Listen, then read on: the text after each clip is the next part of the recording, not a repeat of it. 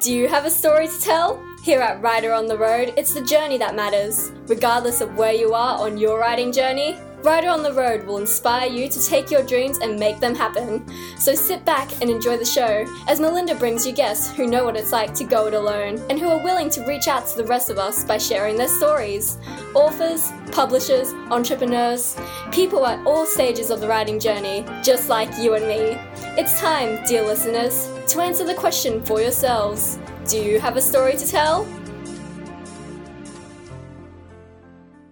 Okay, and it's welcome to another episode of Writer on the Road. Today I've got with me a wonderful woman by the name of Lynn Stringer, and it's someone I've been wanting to speak to for quite a while because Lynn does the very thing that I think I'm brilliant at and I'm actually very bad at, and it's called editing.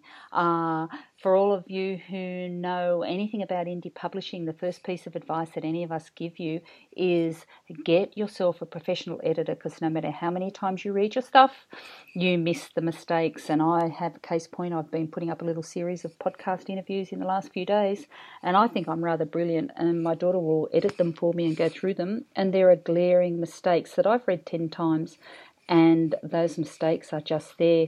So good e- oh, it's good evening. I've got to tell you it's seven o'clock or seven thirty at night, six thirty at night here, and um, here in a, a, good downtown Australia.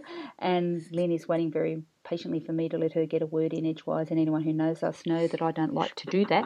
Um, so welcome, Lynn. Thank you very much, Mel. It's great to be here. Yeah, and Lynn, I'm very keen to talk to you um, about the editing process. But first of all, would you like to tell us a little bit about yourself, just so that my listeners have an idea of what you're about, or where you've come from, where you're going, all that kind of stuff, so that they can switch me out and tune in to you? Sure thing. Um, yeah, I've been working with writing ever since I was a child, really. I've always loved writing. My father's a writer also. And I, I gradually got into it more and I actually studied a bit of journalism, became the um, editor of a newspaper, just a small one, um, which I was the chief journalist for and editor of for seven years.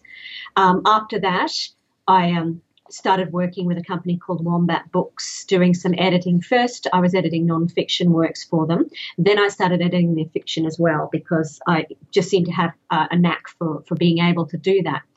And um, I finished up working with them as an editor, although I still do some freelance for them when required. But I finished up that last year and started working for Amanda Greenslade at um, Australian ebook publisher, who I believe you had on the show recently as well.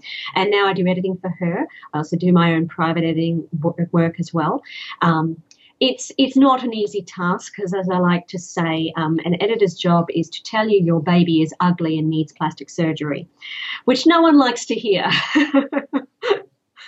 Yeah, no, look, Lynn's never said that about my work because otherwise I just hit the off button. She's she she can actually say that my work's beautiful before we start.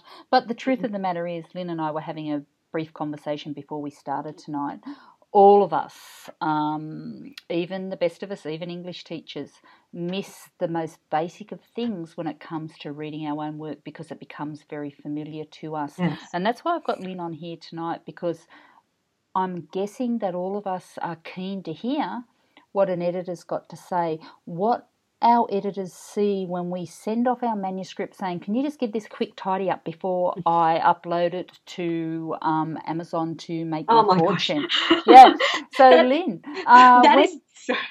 That is the phrase I hate hearing the most. yeah. I'm about to upload it. Can you just quickly check it? Because you don't do that. um, you've got to take editing seriously, and you need to have if you're going um, self-publishing, you need to have at least two rounds of editing and preferably far more before you can even be sure yours is going to be correct because so much may need to be done, especially if this is your first time. But even if it's not, too, you need to be um, someone who's going to be able to, to cope with the criticism you're going to get too, and be aware that um, the editor, while we might say things that you don't like, our goal is to make your book better. And you've got to be prepared to put the time in to getting an editor and being aware that once they've edited your book once, you don't upload it to Smashwords or Lulu or wherever the following week because it's not going to be ready that quickly. It's a long, drawn out process if you want to get it right. Yeah, it, I'm just making a couple of notes here as, as Lynn is giving us that very brief introductory nightmare scenario of waiting. Um, my students, no one likes to do that. Yeah, my students at school, uh, they think that they start at the introduction, go through their three paragraphs, write their conclusion, they'd submit it and get an A. Um, but as teachers, we know that's not the case at all. As writers, we like to think that our manuscripts have gone through, and I know with my own manuscripts they can go through a dozen edits, and I think I've picked up everything.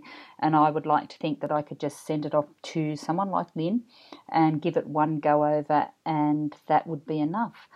But mm. my own experiences, even with The Miner's Wife, and it was with Australian ebook publishers, I think there was something like 400 mistakes after it had gone through yeah. the editing process um, because there's different um, levels of editing. Mm. If if for my re- or for my listeners who are just starting at the very beginning, and you get a call saying, "Can you just give my manuscript a quick edit?" How do you go about saying, "Well, I can, but"? I have to be very tactful about it because, as I said, it's it's writing is probably one of the most personal things we do. It's it's an extremely personal thing, and it's very easy to offend someone with with things like that because none of us like to hear that what we've crafted so carefully and edited ourselves 15, maybe 100 times, if you're like me, um, might not yet be perfect. And so you do have to be very gentle and try and make people understand that. Um, it can be very difficult to get it right you can, may have had problems, especially with the plot as well, that you might have missed something because you're in, you know, you, you've got what you think is a logical sequence of events, but you may not realize that you've missed a spot that your reader is going to pick up on. And um, so I, I, my job is to tell you about those things. The goal being, of course, to, to get it fixed up before it goes to print. I, I have one of my, my regular private editing clients. She put a testimonial on my website and said um, that she was amazed that I gave her back her manuscript and I found timeline errors, plot inconsistencies, structural problems, as well as all the grammar and spelling and everything else problems. And this was on a manuscript she was about to send to the print. But um, she'd sent it to me first, and suddenly I sent it back, and she goes, "Oh my goodness, look at all these things. She's right. The plot doesn't work." So she had to do a rewrite to fix it up. So it's it's amazing what you don't see because you you you think you know it, but there can be things you've missed, and that another eye, an objective eye, can pick up. Yeah, um, I know from my own experiences, I guess, that there are things called story edits and line edits. Mm. So they're two completely different things. Now, I don't know whether the charges are different, um, but. It, yep. it depends who you're going with um, and what they do. Personally, I like to just try and do the whole lot my, in one go. And with, with some manuscripts, that can be really tricky because there's often a lot of things to deal with. And those are the people who I usually say, um, you have to come back and have another edit because there's probably things I've missed because I've been so distracted by um, by other elements. But I find it impossible if I'm reading a book and I say I find a structural problem with a plot, I can't stop myself from doing other editing at the same time. Like structural edit means that an editor will go through your manuscript and look at the plot and characterization, make sure it's paced right, make sure it makes sense, make sure you're communicating it well. What we also call a line edit or a copy edit, as it's also known, means we go through the manuscript line by line. We make adjustments for what we might think might work better. And they are all just suggestions, but you know, if you come to me, I will actually probably put words into that I suggest you change it to because I think they communicate what I think you're trying to say more effectively. And so you go through it line by line, which is why it's called a line edit, and you make adjustments to try and make the flow work. And um, that's something that I usually do, like I said, at the same time. But some people will do those individually, and some manuscripts will really require a structural edit, which is best to get done first, and then a line edit after that. Um, then after that, you should also have a proofread as well, which is just looking for spelling mistakes and grammatical errors and punctuation problems. You may find that you need um, a couple of rounds of those ones as well, especially when it comes to if your your book has significant structural problems, like if your plot doesn't work. You might think you fixed it up, but you might not have fixed it up at all. So you might need to come back for another round or even another round. But it depends. Every manuscript is different, and the problems in them are always very different as well. Yeah, and we've got to remember that uh, right at the top of the page I've written here, your aim is to make our stories better.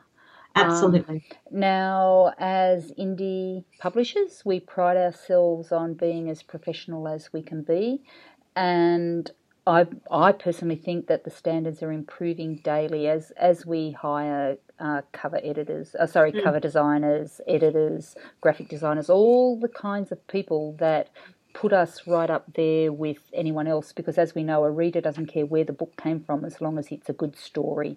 That's um, right. So they don't know to look inside the cover and say, oh, gee, that one's a penguin one or that one's this or whatever. Mm. They just mm. care about a story. So it's our job to make sure that our books look as professional as the next person's on the shelf.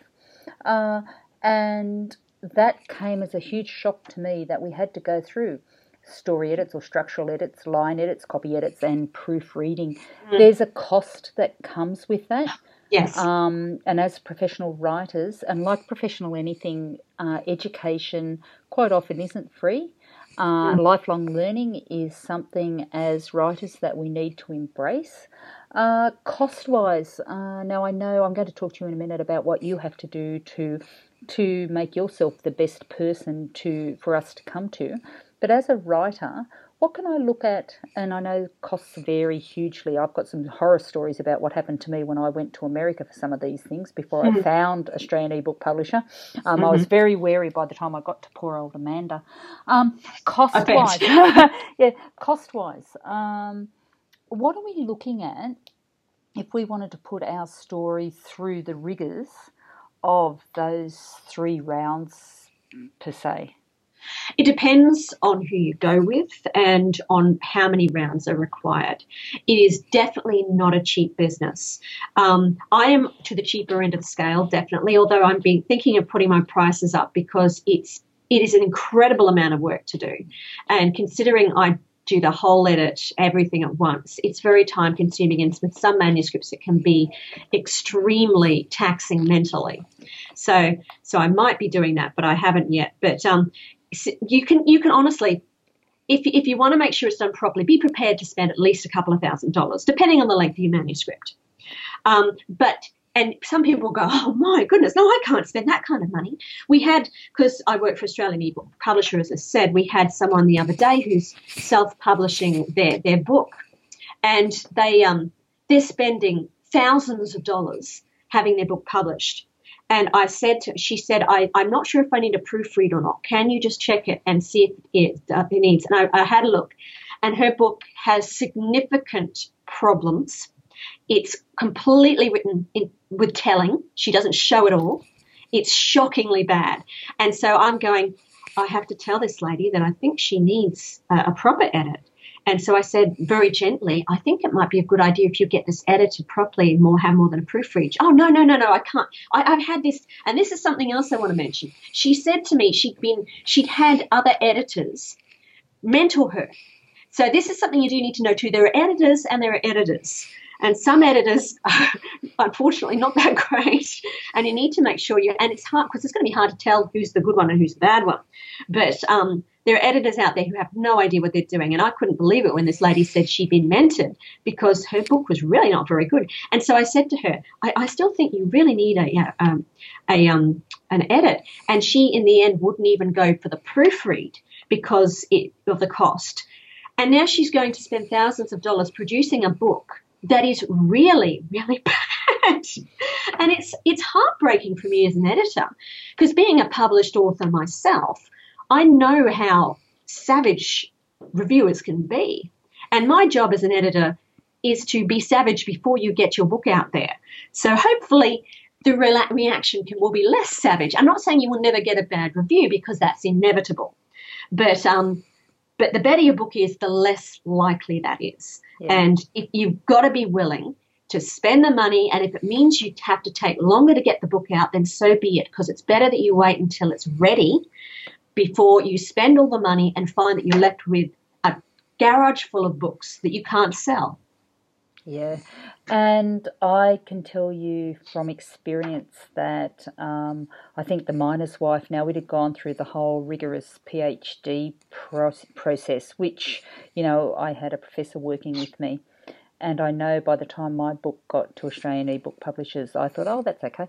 Um, and it cost me another $5,000 uh, mm. to, to even bring it within cooey of what we wanted.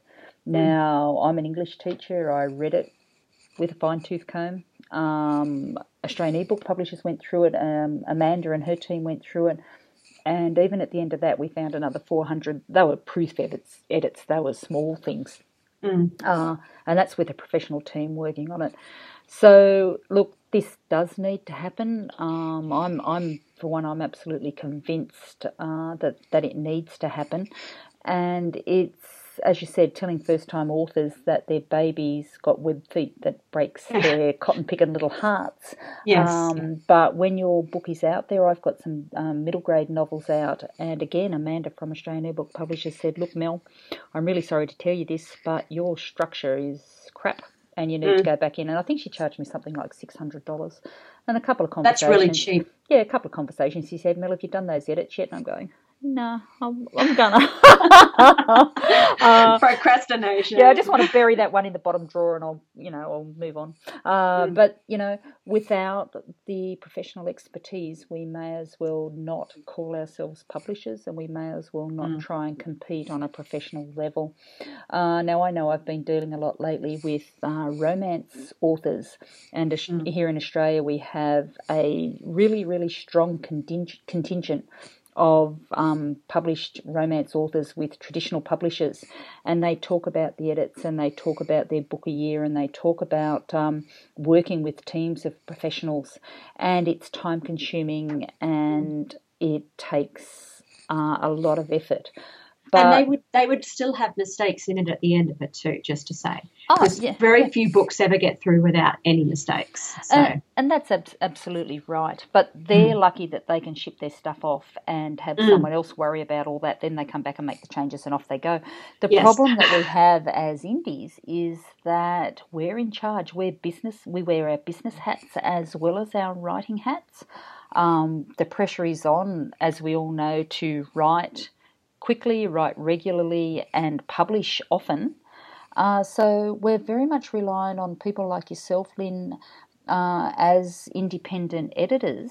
Uh, but people still hesitate to pay pay that mm. price of, of a professional. Mm. And they, they need to you need to you need to get over that really is what I have to say because I know so many people who have spent five thousand dollars getting their book published and then have have not been able to sell it because it's bad, it's terrible, because they haven't taken that step. And I, I, I, remember what you mentioned earlier that you think education is getting out there and people are realizing more and more that they need to have editors. And I agree, I think it is starting to, to get out there. But there are still people um, who clearly haven't got the message, or at least think it doesn't concern them. They think, oh, you know, of course, that's for the person who's the hack. I'm the professional here. I know what I'm doing. I don't need an editor. It's all just good. And that's the worst kind of client for me to deal with too, because quite often people will send me their book and expect me just to rubber stamp it. You can tell that's what they're expecting. They expect me just to go, oh, I found a couple of little spelling mistakes. You're all good to go. And instead, I come back and say, okay, now there's this problem, there's this problem, this problem. And you can tell by the way they react that they were not expecting it and that they don't think that I'm right. Um, and that becomes extremely difficult to, to convince them. But everybody needs editing. Even editors need editing. I myself was recently in a um, an anthology. I wrote a short story for an anthology, and there were um, I think three or four of us who were editors who wrote stories for it. And um, I wrote a blog at the time. One of my blogs was titled "Even Editors Need Editors," because I um I was writing my story and I thought, oh, it's pretty good. I think I've got this pretty tight. And I sent it off to the, the woman who'd been charged to be my editor for that. And she came back and said, okay, repetition here, repetition here, repetition here. And I'm going, oh, okay, I missed that. and then she herself was edited by someone else. And she came back to our Facebook group and said, it seems I found, discovered, just discovered, I start up a lot of sentences with the word well which she hadn't noticed. But yeah, she apparently had well, her dialogues were starting with the word well over and over again. So she had to go through and take them all out. And so we were all laughing and talking about how much, even we as editors, it's our business to make books perfect or as good as they can be.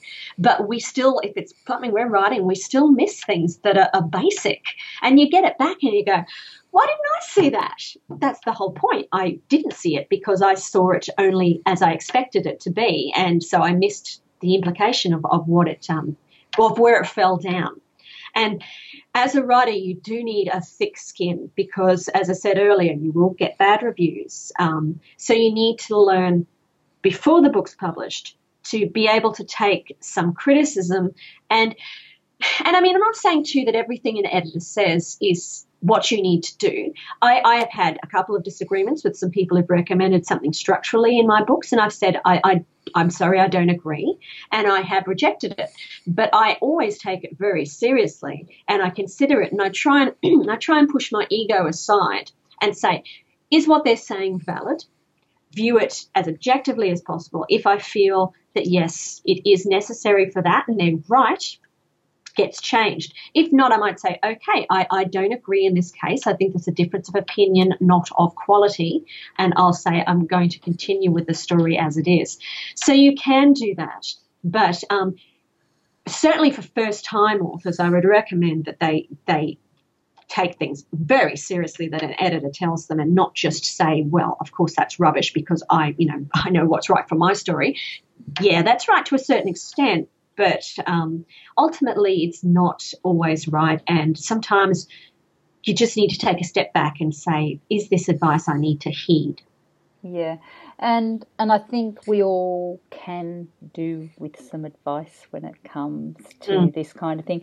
I know there's a thing out there, and I haven't tracked any down myself, and they're the wonderful. I don't know whether you pronounce it beta readers or beta readers. Oh, yeah. Beta readers, yeah. Yeah. Mm-hmm. Uh, what role do they play? Um, I think they can be very good when you're just getting a story together. Because again, it's same as with um, I think they're beta readers, not beta readers. They could be either actually. So probably depends where you're from. But um, I think they can be helpful at the outset. And again, there of course there are good ones and bad ones, I'm sure. But you can't just because I have had people do this for me too. I, ha- I can't you can't just stop with a beta reader and think that it's okay that your manuscript's okay, that is. Because most beta readers are not professionals in the industry.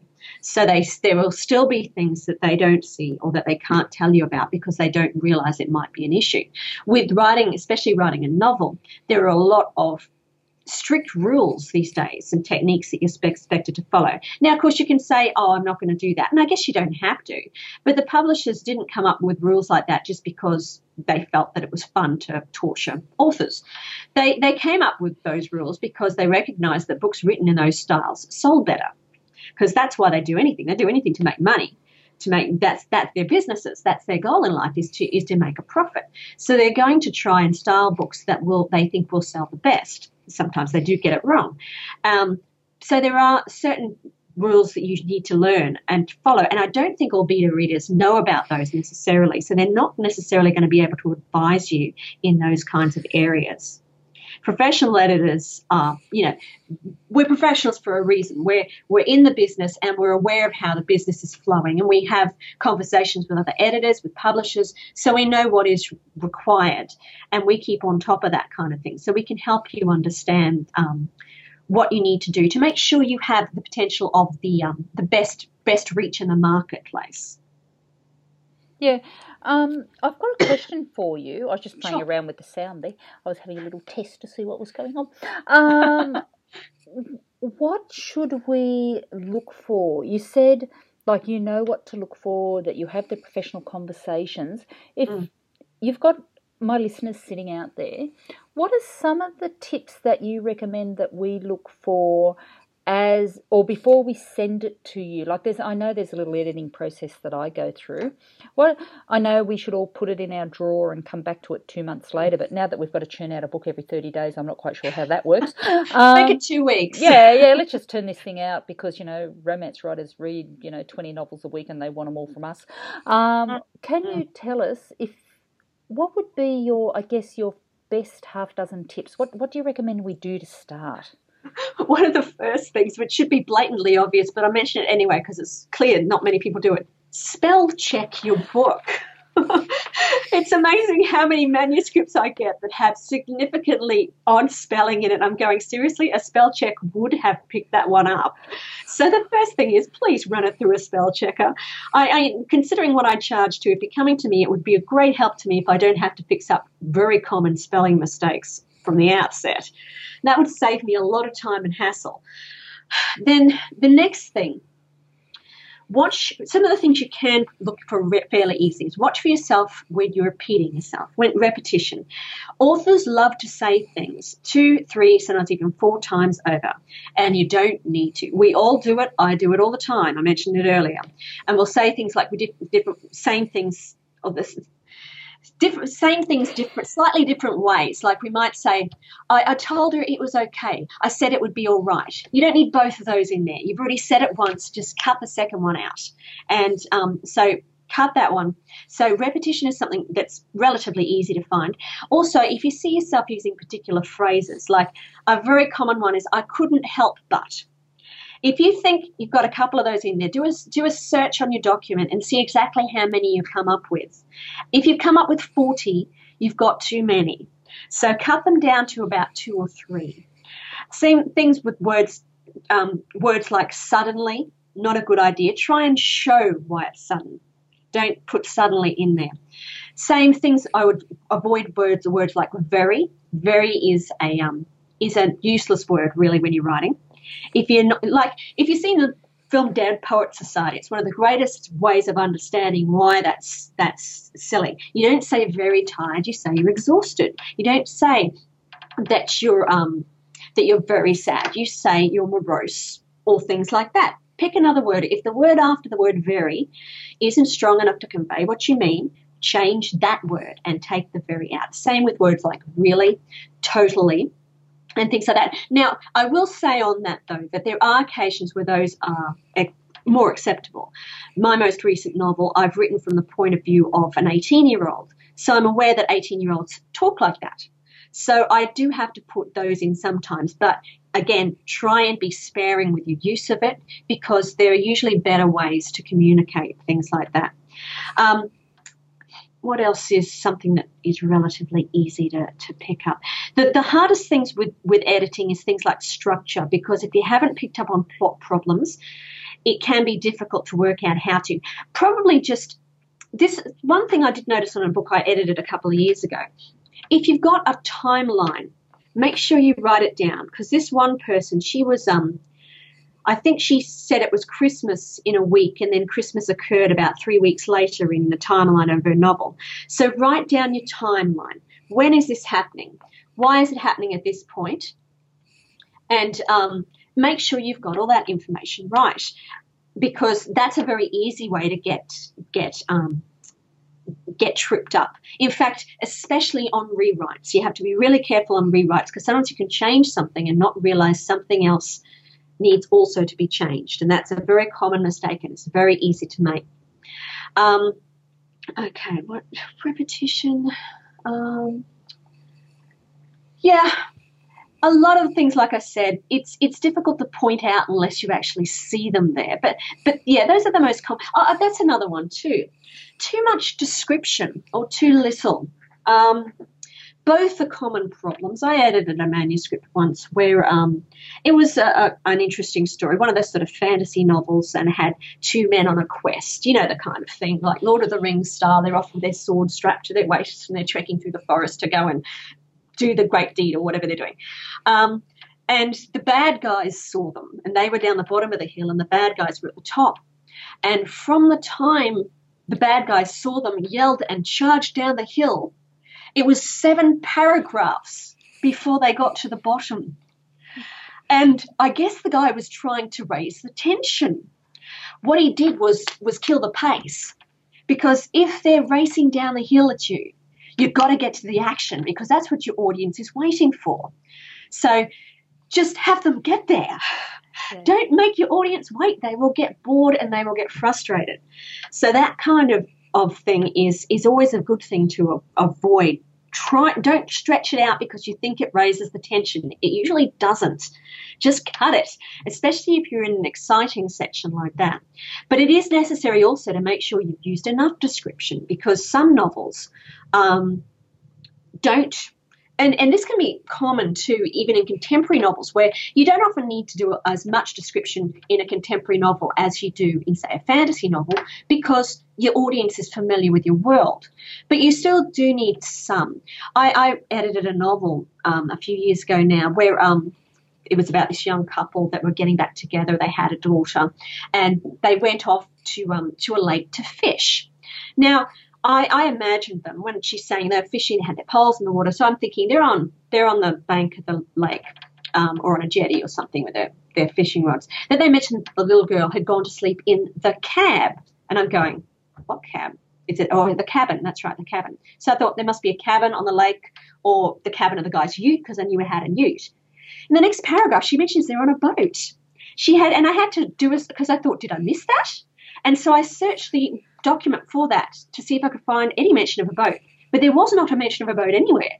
So I, am going, okay, um, obviously for her, when you went fishing, you went on a boat. So it was obvious. But for me, I'd done surf fishing or bank fishing. So I never, boat never even occurred to me. So, um, so that kind of thing you need to watch out for too, because what you think is obvious may not be obvious to your audience. So there's a real balance with getting descriptions right. Yeah. And anyone who's listening and I'm sitting back going, oh my god, I've got to pay an editor. Um, I've got a little novella coming out, and I'm thinking, how quickly can you read it? Uh, and get that back to me because I've got to get it into the guys who want to publish it. Uh, it's look, I can't recommend enough that we use your expertise and. As far as I'm aware, professional editors go through a training course um, can you tell me there's a professional organisation for editors? There is. You don't. You don't have to, but I'm, I'm a member of Queensland Society of Editors. But that's based on my experience because I have been editing professionally uh, since 1998. But a lot of editors do have to go through training, but in my opinion, that doesn't necessarily make them a good editor. I can from a technical perspective. Personally, um, train the training idea angle isn't for everyone. I am a kind of person who learns on the job, and I actually I never went through a professional course for this. I just learnt because I, I had to. It was something I did. And because I have a fairly analytical brain, I was able to pick up on mistakes and I could focus. So I think I've got a kind of natural ability for it. And as I said, I've been editing professionally since 1998, so that's nearly 20 years now. So I think what I haven't got in, in, um, in a piece of paper, a degree I've made up for in professional experience. But certainly there are courses, and um, finding someone who's who's done one of those can be a help. But you know, like I said, I, I honestly believe you learn, learn, editing more effectively when you're actually doing it. It's the same as anything else. Experience is the most important thing in it, um, and and there will be editors and, and, editors again. And, and not every editor suits every person either because writing is such a personal thing. And some writers will have certain styles. The editors might understand that style and be able to um, to commun- know how that how to make that writer communicate well in what they're trying to say. Um, which is why if you're not happy with your editor, you really should shop around and try and find another one. Don't feel you have to stay with the same one just because you always have, unless it's working for you. If it is, great, stay with them. Absolutely, that's great. But um, I, I, certainly wouldn't advise anyone to, if they're happy with their editor, say, oh, this person over here is cheaper, I'll use them to save a bit of money. Don't do that. If, if you've got an editor that's working, then, then stick with them because you're not necessarily going to, you might save money, but that doesn't mean you won't lose more down the track if your book isn't up to scratch because they haven't picked up on things that they should have. So it's it's a very personal and subjective game, just as writing is. So it's it's always difficult to um to to judge who's who's who's good and who's bad. Yeah, and I think um, anyone who's followed pod, podcast certainly, and anyone who follows, I guess, our top indie authors and the advice that they give, um, and I think Hugh Howey's uh, Data Guys um, statistics back this up. in the last five years, there's such a huge growth in indie publishing, and to Mm-hmm. go traditionally nowadays would, in my opinion, be absolutely insane. Uh, so to find a professional editor, to find an agent, to find a designer, all those kinds of things is Agents. oh. yeah, is I'm finding that agents now are doing the hard yards for indies in that they're bridging that marketing gap. So maybe a new word for agent is marketer. I don't know. I'll have to find an agent and bring them on and have a chat with them. Uh, but finding finding agents for you that I tried doing that myself and I ended up giving up. It's it's so hard. yeah, I think I think there's a new breed of agent coming through, and they're no longer the gatekeepers either. I think they're now working with authors uh, to get them to get them out there as best they can. I think um, traditionally agents, and correct me if I'm wrong, it was their job to pitch to the big five publishers. Um, yes, whereas- that's absolutely correct. Most of the, the big boys will not go through anyone who does not have an agent. Yeah. So And and notice those words, big boys. I don't think the big boys are so big anymore. Um, because not. yeah, once we once we can upload, I think I had Draft2Digital on, and we've got Kobo, and we've got Amazon. We've got it's. I guess the playing field is a whole lot more level than it ever was, and plus there's a lot of different styles there. So we can, I guess, as far as reading goes, we're spoilt for choice now because there's so much out there.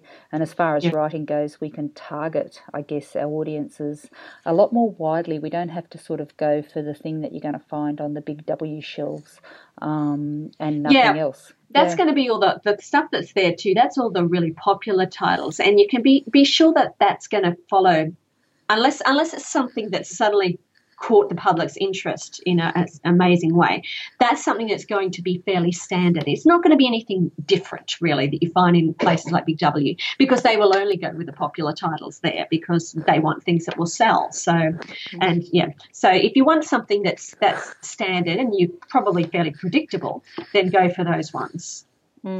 Yeah, I'm going to move on uh, because I think you have a lot more interesting things to talk about, and I really wanted to get that editing thing out of the way because, as I said, I'm looking at editing myself, and I'm looking at finding editors, and I know uh, my listeners would be looking at professional editing as well, and we're curious about how it all works and and what it's going to cost us. Uh, I know before I found Australian ebook Publishers that I I paid some really dead money, um, and it was a bit sad. But I know we've got the uh, what is it, the Alliance of Independent Authors now, who protect us a little bit better. There's places we can go to make sure that um, the people that we're giving our money to are scrupulous. Uh, But you, I want to speak to about the other side of the coin. You're also an author.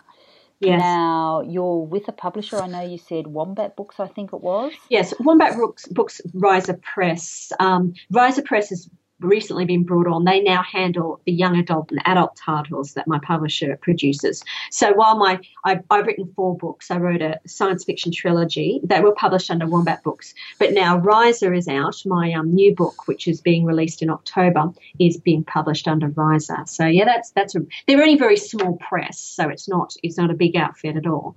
Um, so there's still a lot of work I have to do because um, because you know you need to, well any author should do a lot of work anyway um, in promoting their book that's that's an essential and i think it's something a lot of we authors it certainly takes us out of our comfort zone we don't like um, well, if you're anything like me, I don't really like going out there and saying, "Hey, buy my book," because it's it's embarrassing. but um, but you have to as an author, and, and that's that can be really hard too. Yeah, no. I, ju- I just painted my books on the side of my caravan. It was much easier for me. That's a good idea. yeah, it was, you know, the old sandwich board, and um, then I send the kids out with a bucket. Uh, yeah. Um, did you consider, or will you consider, rather than going through a publisher, would you consider going indie now? I, I notice on your website that you have your books up. Um, I guess you've got a box set there of, I think it was three books for fifty-five dollars or something. Are you considering in the future going indie, or you'll always stick with a publisher? And I know this is this is a very personal choice. It is. Well, it's the advantage of a traditional publisher is that she pays for the edits, she pays for the printing, and and all that kind of thing. So so my outlay at that end is is is virtually nil. I do certainly pay some of the promotions myself because I know that she does her her best. but um, she only has a limited budget because she's got a lot of books that she's trying to get out there, and I know how hard she works doing that. But so a lot of those costs she will meet herself, and then she pays me royalties. So, and because I'm not exactly what you'd call a rich person, and I know most of us aren't, but um, I, I don't know if I'd have the money to publish, self-publish. But if a manuscript came along that she said, no, I don't like that one, but I felt it was still worth publishing, I might go that way. I mean, that's the thing. You don't have to I, I, as far as I know, it might be different with the big boys, but with the small press publishers, it's contract based on a particular manuscript. So if you produce another manuscript and you say, oh, I'm not going to publish this traditionally, I do it myself, or if they say, like I just said, um, I don't want to do that one, then you can publish it yourself, and that's no problem. That's that's not going to be an issue, I don't think, for any certainly of the small press um, publishers, because they recognise that they can only do so much. And um, if you want to go out there and do one yourself, I, I don't think they're going to have you know get oh no you can't do that. Um, at least my publisher doesn't. She she knows she can't accept anything everything because because she has to be careful um, what she can she can deal with um, being such a small operation.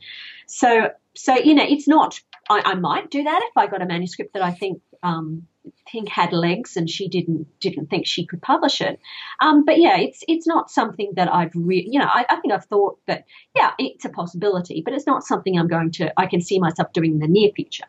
Yeah, and look, I think with with I've seen lots since I've been doing the podcast. I'm just so rampantly indie. I can't believe anyone would go with anyone. Um, and then I watch the romance writers and how successful they are, and you know, I think, wow, I can see why they're doing what they're doing. Yes, uh, I've just, there are I've, pros and cons. yeah, and I've got to wind this conversation up now, and I can't believe we talked for as long as we have um, about editing, but I think it's something that we're all very interested in, and we might have to have you back again. But just on a finishing note, I've just brought up the most amazingly beautiful cover for Lynne's latest book, and it's called Once Confronted. Mm. Um, I'm going to put that up, I think, either on our blog post or on our picture for our podcast because it's a beautiful, beautiful cover. Who designed that? My publisher did. We actually had a huge backwards and forwards about that because at first I didn't like that cover. We had another one that we were going to go with, but then um, we got some negative feedback about that one, and that one was proposed instead. And I, I said, "Oh no, I don't like it." Um, and then we we we actually put both of the covers up on Facebook to see um, if the the um, people who follow my publisher on Facebook which ones they like the best. And the covers were neck and neck for two days, and it was so exciting to see. And that one eventually edged ahead, and I do like it now. It, it has grown on me immensely. But but yeah, it was it was a, a big deal at the moment because people were saying, "No, I like this one. No, I like this one," and it was it was it was very interesting to see the back and forth. Mm. Yeah, and I think um, a couple of things that Lynne mentioned there that we just haven't got time to pick up on because, as everyone knows, I've got to go and pick my daughter up from dance, um, and she'll she'll be angry if I'm late. But Lynne talked about um, putting things up on Facebook, giving them a bit of a test before we go to publication. Uh, something that comes up again and again on the podcast is creating a bit of con- um, competition, creating a bit of interest, seeing mm. what has legs. That's one of the advantages of indie publishing, and I'm guessing small presses as well now, mm. is that we do have choices and we do have some level of control. Um, the cover that Lynne has decided on is beautiful and it looks like a young adult novel um, mm. by judging by it. Pretty much. Um, officially, I think it's new adult, but I think it has a, a, you know a lot of appeal for young adults. And actually, case in point, if you if you're um, interested as an author and you're thinking it's all going to be plain sailing, um, I've actually had some bad reviews on the book so far, which has been really difficult to deal with. I've had some good reviews as well, and it just shows you how subjective things can be too. Um, and it's it's it has been a really difficult past couple of weeks um, with with this book, and it hasn't even even been officially released yet either. So it's it's um it's all pre-release um, advanced copy um, uh, um reviews at the moment. And and so yeah it's it's and this is from a book that has been edited several times by professionals not just me and of course i'm a professional editor as well. So i know how to write la da da da da. I've still had four people call me a terrible writer and um, all this kind of stuff because people have different opinions on what is good writing. So if you want to if you want to know what it's going to be like when you have a book out there, no matter how well it is, you've written it, no matter how professionally it's edited, just go and have a look at some of my reviews, and you'll see that there is a wide variety of opinions of what makes a good book. Yeah. And um, and and readers will tell you in no uncertain terms. Yeah, and that whole um, new adult, um, because the girl on the cover, as I said, I'll put it up, is is a little bit older, and I did wonder that when I was looking at it because my daughter's 16 and this girl on this cover is is obviously older than her. Mm.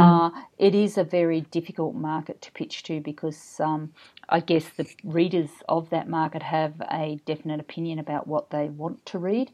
I think we're opening up a whole new conversation about um, reader reviews and and what happens once our book gets out there. But I'm going to have to wind this one up, Lynne. But I would dearly love to have you come back and we could talk further. You're obviously um, on the same journey that the rest of us are, and you're obviously Mm. not not shy about talking about the good, the bad, the ugly. Um, of what happens um, once that book gets out there.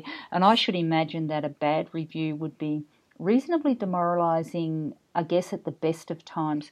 But when you put so much effort in and everything looks so beautiful and it's well written, um, and you can't defend yourself once it's out there, it's Mm. No. done.